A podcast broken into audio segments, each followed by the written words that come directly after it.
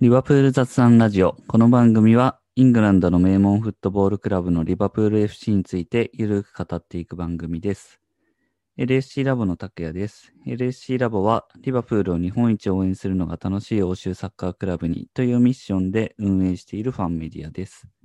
いやー、リバプール勝ちましたよ。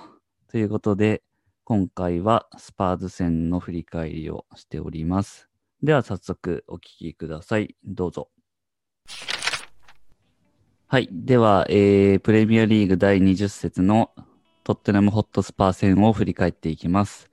一緒にお送りするのが、イタツさんとコークくんです。よろしくお願いします。お願いします。お願いします。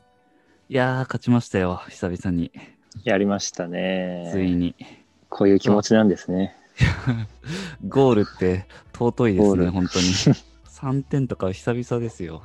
じゃあ、えーと、そんなスパーズ戦を振り返っていきたいと思いますが、まずスタメン的には、試合前からも結構話題でしたけど、ファビーニョが練習に、その当日の朝の練習にいないみたいな話がありましたけど、結局いなかったですね。うん、すごい遠目の写真からね、みんなでもない、こうでもないって話をして、はいはいはい。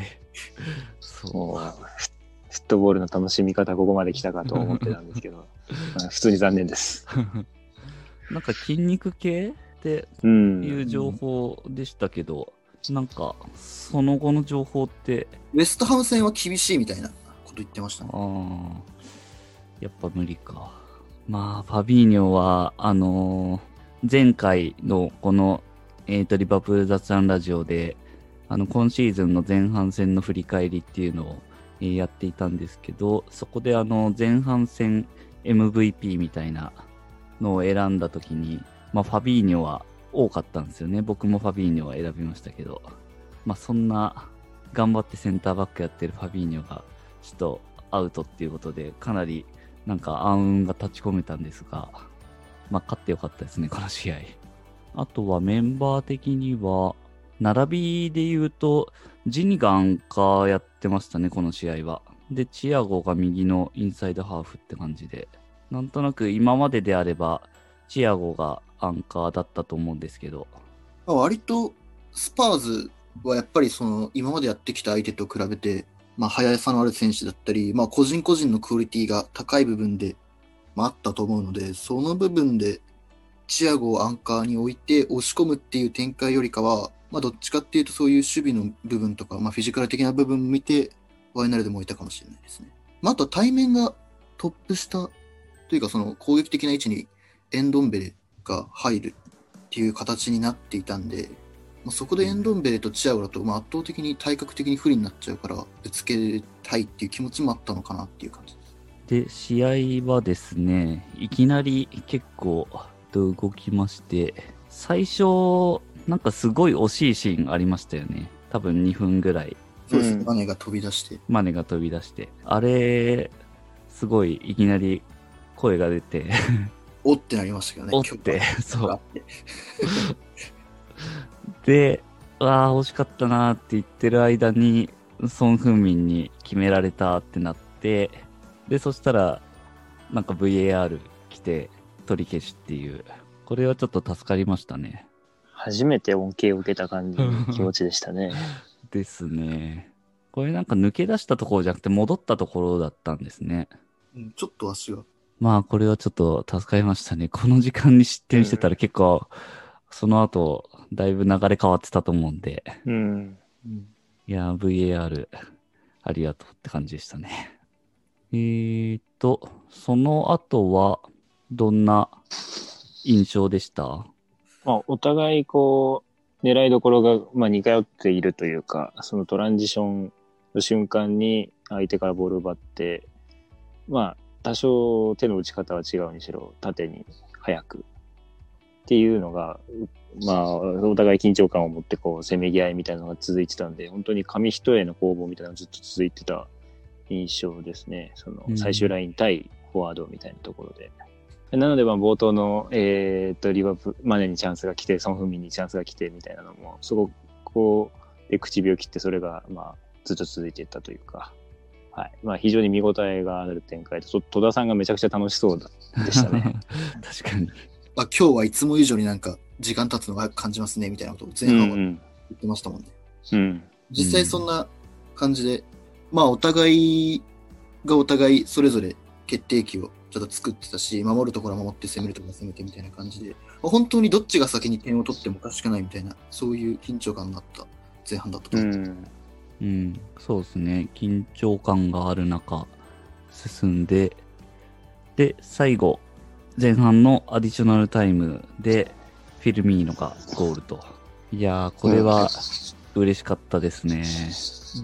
いや、これも本当紙一重だったと思いますけどね。そのせめぎ合いの中では結構中盤の、こう、個人個人のプレーではスパーズの選手の方が良かったように感じてたんで、うん。リバプールとしては結構今日も苦しくなるだろうなって思ってたんですけど、まあやっぱりそこでセンターバックだったヘンドがかなり前まで出て、裏に一本出すという形がうまく結実したというか、うんうんまあ、あそこダイヤとロリスのね、コミュニケーションもちょっと一瞬本当に隙ができたっていう感じで、まあ、うまくね、ボビーがそこを逃さずに点を取ったという感じでしたがね。ボビーはやっぱスパーズ戦いいですね。ですね。3試合連続ですよああ、ねな。るほど。うん。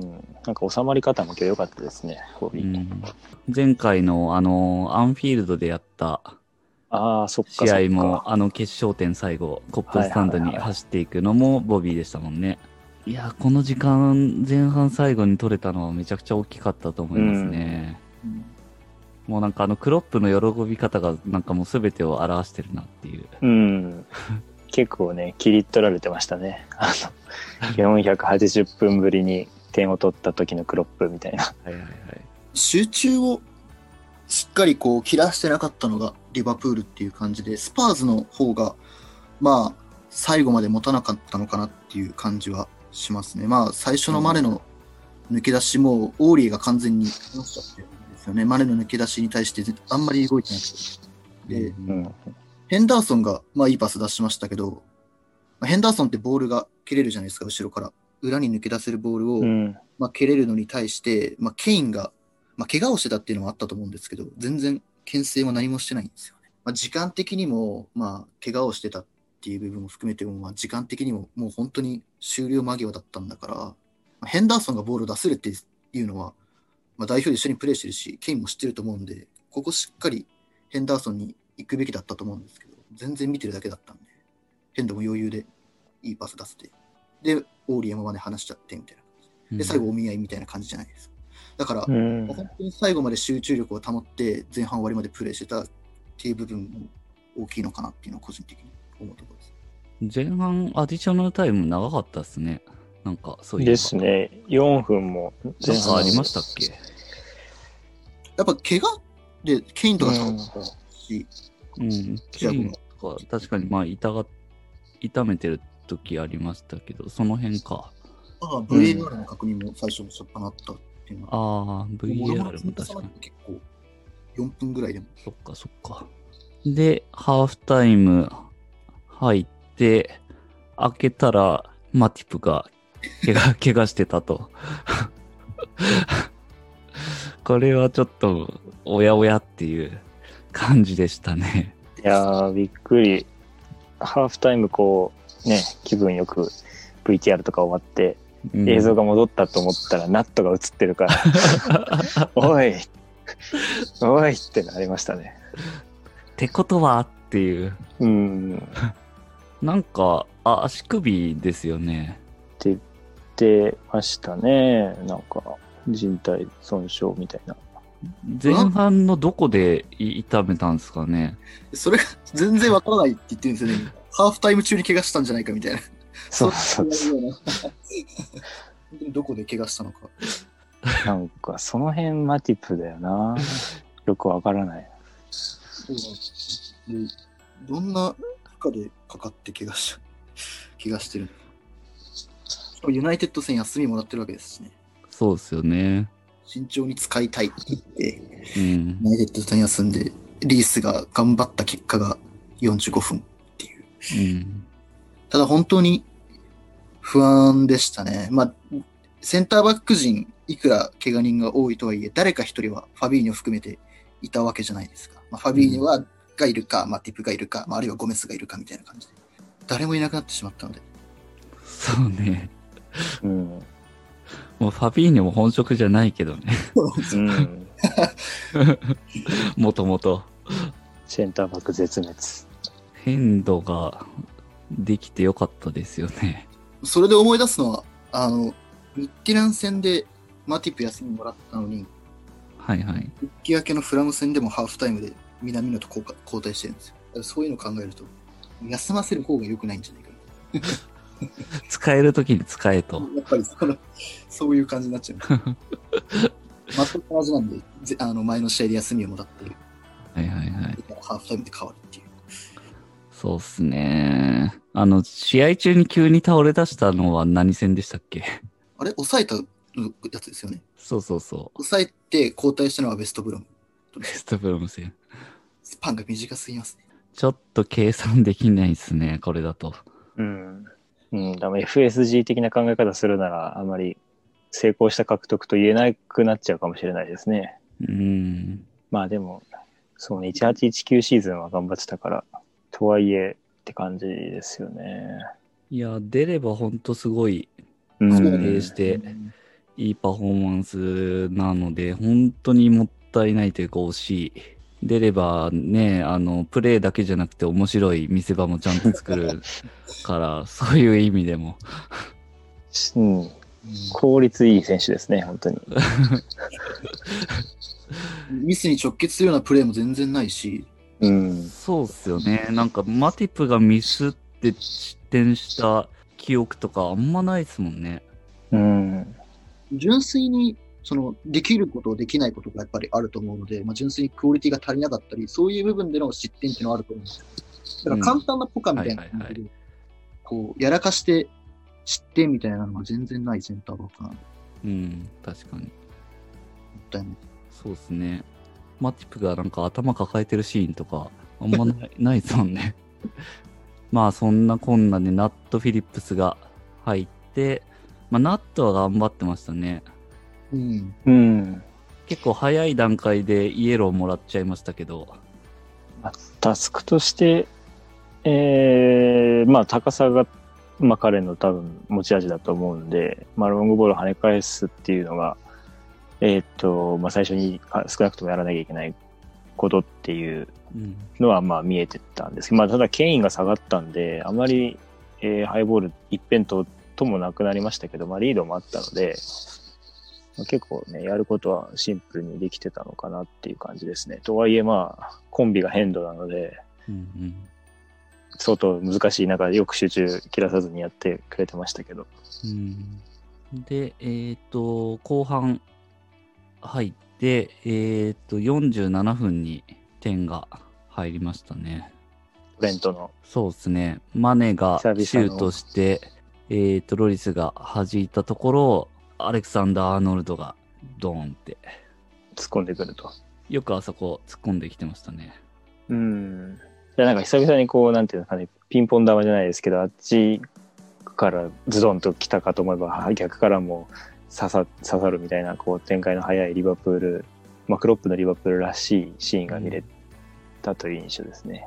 まあ、スパーズ、前半で2枚変えてるんですよね。ケインと。オーリエを下げてて、うんあれこれは余談なんですけど、なんか、オーリエはロッカールームでハーフタイム下げられることでなんか口論して途中で帰っちゃったみたいな話がスパーズの方からう出。確証はないんですけど、そういう噂が出回ってるらしいです。で、まあ、そのオーリエが下がったので、4バックになってましたね、スパーズ。ああ、はいはい。3バックがまあそのまま左に1個ずつずれて、えっ、と、3バックの一角だったベン・デイビスが左サイドバックに入って、左のウィングバックだったマット・ドハーティが右サイドバックに本職の方に戻ってたんですけど、まあ、ドハーティ、オーリエと比べると、やっぱりそのフィジカルな部分とかが、まあ、見劣りするので、まあ、マネと対等に渡り合えるような、そういうフィジカルは持ってないですね。でそれで、うんマネが一瞬で入れ替わりましたね。ドハーティ。まあ、ぶつかられて、うんうん本当に一瞬で入れ替わって、で、それでシュートまで持っていけたんですけど、一番最初のリプレイの映像が上空からあるんですけど、それ見るとスパーズの面々全員えーとリバプールから見た左サイド、スパーズ側の右サイドの方に寄ってて、もうアーノルドガラ空きなんです。う。うんんうん本来だったらその、まあ、ベルフワインがアーノルド見ておくべきだったんでしょうけど、まあ、ベルフワインもちょっと中入っちゃって。で前半だったら左ウィングバックが、まあ、余ってると思うので、まあ、見れたんだけれども、左サイドバックになっていたので、まあ、ベン・デイビスもサラを見なきゃいけなくて、サイドバックだったアーノルドは、まあ、浮いててみたいな。だから、フォーバックに変えて、そのシステムを変えたスパーズが、ちゃんとこう対応する時間だとか、そのシステムに慣れる前に、こう、そこの部分をつけたっていうのは、結う構ん。ドフリーでしたね。うん。なるほど。そうですね。前回の対戦、オーリエが素晴らしくて、マネが抑えられた印象があったんで、うんまあ、そこでドファーティになっちゃって、しかもまあサイドを変えてのポジションチェンジで結構ね、フィットするのに苦労するような局面で、まあ、しかも、えっ、と、プレーが続いてる局面じゃなくて、前半と後半の変わり目っていうところだったから、まあ、いきなり、ね、そこをマネとしてはこ壊しやすかったのかなっていう。まあ、スパーズとしては悪い方向に全部転がってしまったっていう感じ、そいうう感じですね。その広角の意見を聞くと。うん。で、えっ、と、47分に、えっ、と、今のアレクサンダー・アーノルドのゴールが決まって、また直後に、49分に決められて、ホイビュルク、すごいミドルでしたね。うんあれは、しょうがない。うん。まあ、アリソンのチャンスでしたね。うん、あれはそうですね。ただまあ完全にあの部分、エリアがガラ空きで、全員ボックスの中に入るみたいな、リバプールの選手がボックスの中に入って守備をするような形だったので、まあ、ちょっとあの部分のスペースを埋める、埋められなかったのが、やっぱりノープレッシャーで気持ちよく打たせてしまったのが良くうなかった。ん、うん。そうですね。まあ、そこはセンターバックが声かけるべきだけど、急増も急増いいところのナットとヘンドにそれを課すのは酷だってトリコさんが言ってました。そうですね。まあ、ヘンダーソンもその最終ラインから指示を出す経験はないだろうし、まあ、ナットもまだそんな急に入って、リーそうダーシッそうそうそう。プないと思う。まあ、とはいえスーパーシュートでしたしね。ううんん。まあ、しょうがないですね。そうですね。これで、えー、1、2になりましたと。で、次が56分。サラのゴールが決まるも、これが、えー VAR で、前のシーンのところで、えーフィルミーノがハンドを捉えて、ゴール取り消しと。うん。これもめっちゃ気持ちいいゴールでしたけど、うん。まあ、まあ、仕方ないっちゃ仕方ないですよね。あのハンドの場面。うん、うん、ハンドはまあしょうがないかな。まあ確かに、手が動いちゃってたのがちょっと印象悪かった。まあね。そうですね。手にそのままなんかボールが当たってきたっていうよりは、手がやっぱ動いてるんで、うん。そうね。まあ、戸田さんも言ってましたけど、こう、ただエリック・ダイヤーにあんだけ詰め寄られて、体が動かずにいられるかっていうね、見方もうんそうなんですよあるから、まあ審判によってしまうかもしれないとは言ってましたね。ダイヤかなり押さえつけてましたね。うん。あれはあれで、そのダイヤのファールが取られてもおかしくないような、まあ確かに。ぐらいの結構手癖悪いかもしれない。最初、後半の時も、フィルミーのユニフォーム引っ張られて、もう全然取られませんでしたけど、ボックスの中で倒れてましたし。うん。まあ珍しくオンフィールドレビューしてましたね。うん。あそっち側にもあるんだって感じでし確かに確かに。なるほど。まあこのゴール、いい、いいゴールだったんで、なんかちょっと残念でしたけどね。マネがこうアシストして、サラが決めて、で、決めた後にこう指さしてっていういいシーンだったのに。うん。チアゴも絡んでたし。うん。た。本当にフィルミーノのいいポストからチアゴのパス、でマネの運びからラストパス、サラっていう、もう個々のいい部分が確かに。まあそんなゴール取り消しもありつつ、65分に今度は、えー、アーノルドの長いクロスにマネが決めて1-3と。いや、このクロスはさすがでしたね。うんうん。まあしかも結構な距離うん。を結構な速度で駆け上がりながら、あの際どいボールっていうのがね、今日はそのアーノルドがかなり生き切ってきてた、まあそれを象徴するようなシーンでしたね。うん。しかもあのタイミング、ぶっぱら降ってましたし、あんな雨降ってる中で。うんうんうん。こういうシーンが、そもそも最近は作れてなかったな。う。うんセットされてる状態の中に、可能性のないようなクロスだったりを上げるしかなかった中で、アーリーに相手の守備がセットされる前に、ゴールキーパーとディフェンスラインの間にボールをくれたっていうのは、まあ、なんですかね、復調というか、やっぱこれぐらいのスペースとか、時間的な猶予があれば、まあ、できるんじゃないかなと。うん。なかったからできてなかっただけで、あれば結局できる。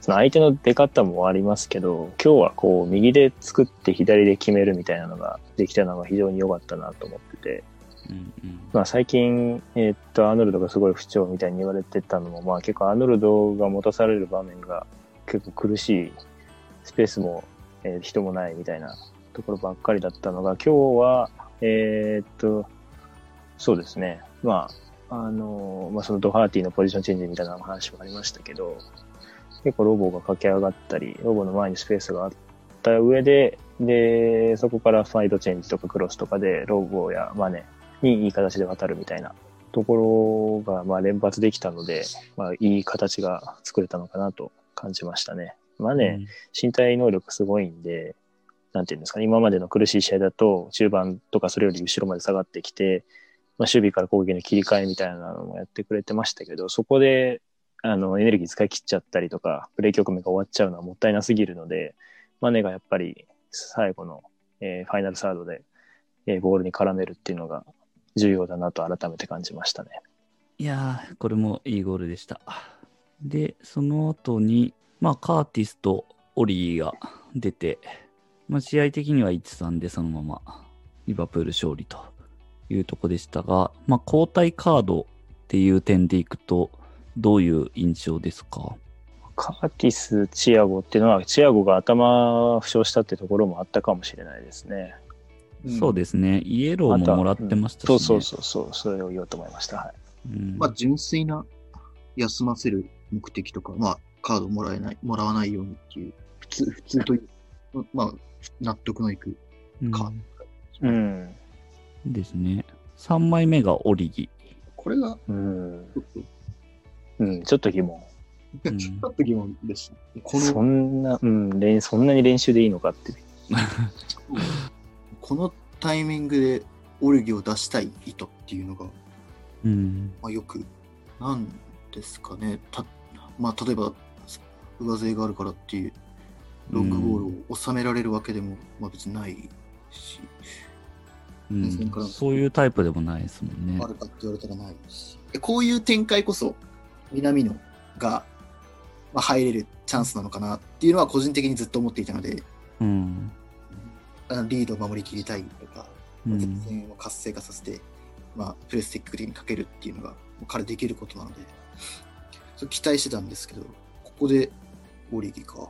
プレースピードとか、まあ展開の難しさ、まあ、レベルの高さがあると思うので、まあ、南野を投入しづらいっていう部分はあるかもしれないのはわかるんですけど、その代わりがオリギっていうのは、まあ、ちょっとよくわかんない。うん。南野は、どうなんですかね、今。ピアースの言ってましたけど、練習であんまりアピールできてないみたいな。あんまりまあ、うん細かい情報とかまで入ってこないけど、なんか、調子落としてたりするんですかね？どうなんですかね。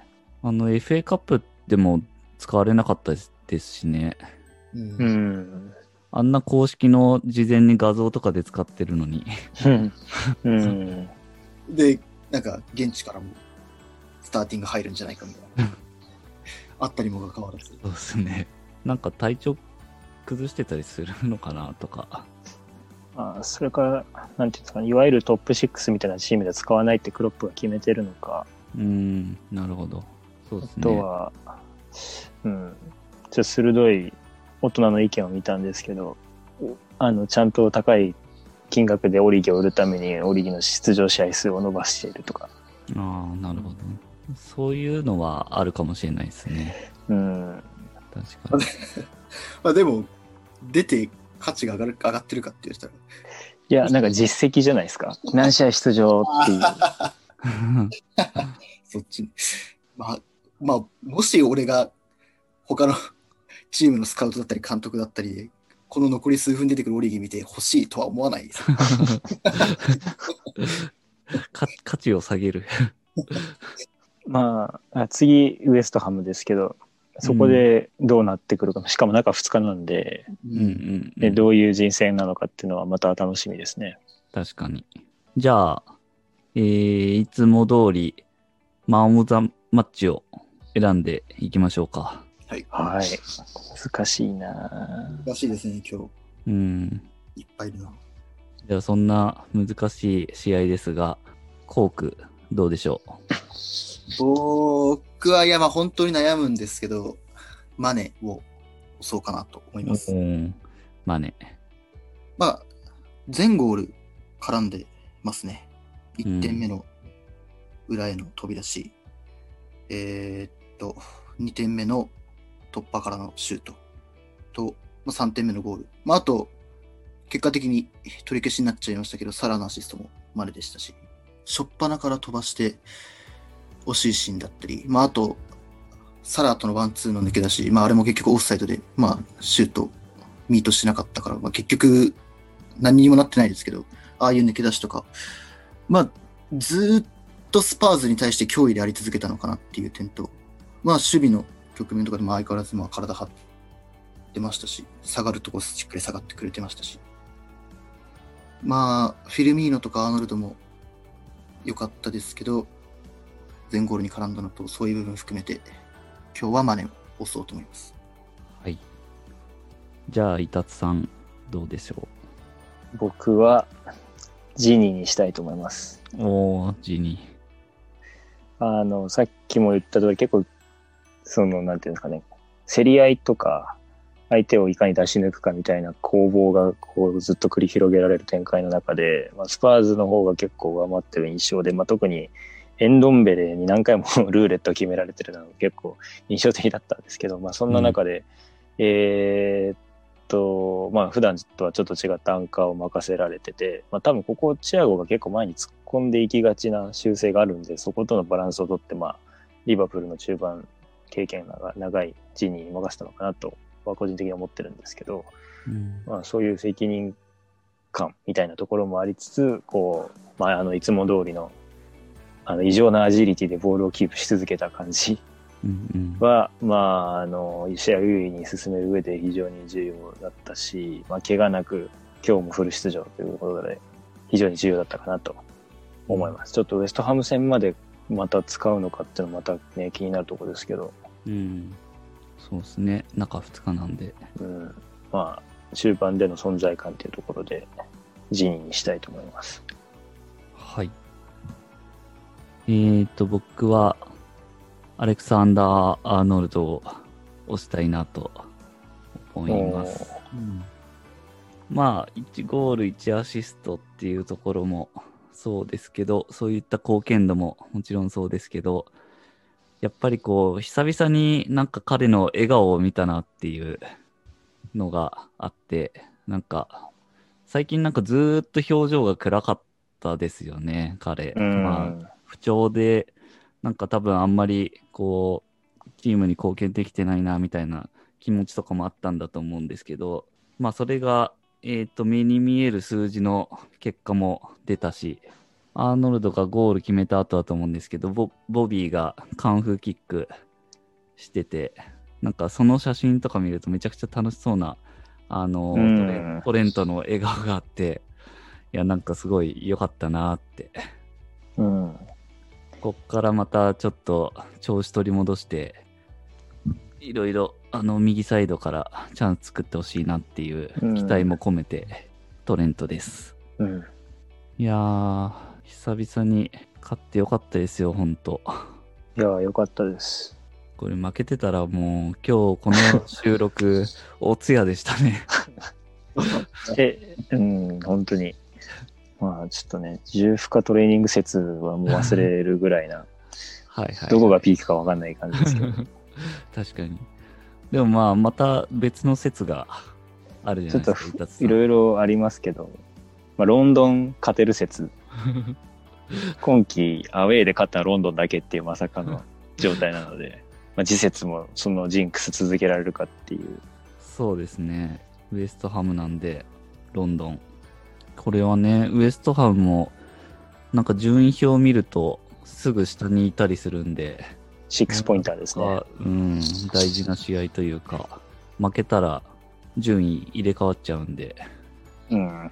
いや、また中2日ってすごいあっという間ですね。すぐ。いや、余韻に浸る暇もないというか、まあね、今日も今日紙一重な部分は大きかったんで、引き続き集中して、いい、まあ、コンディションと緊張感で臨んでいただきたいところではあります。そうですね。はい。まあでも楽しみだし、次が結構大事ですね。ここでうんいい勝ち方したんで。ですね。うん。はい。ということで、いかがだったでしょうか。いやー、6試合ぶりの、えーリーグ戦勝利ということで、いや、ほんと、ここ勝ってよかったなっていうところですが、またすぐ試合が来るので、えーそっちも応援していきたいなと思っております。番組の感想などありましたら、ぜひツイッターなどでお寄せいただければと思います。この番組はリバプールを日本一応援するのが楽しい欧州サッカークラブにというミッションで運営している LSC ラボがお送りしました。それではまた次回。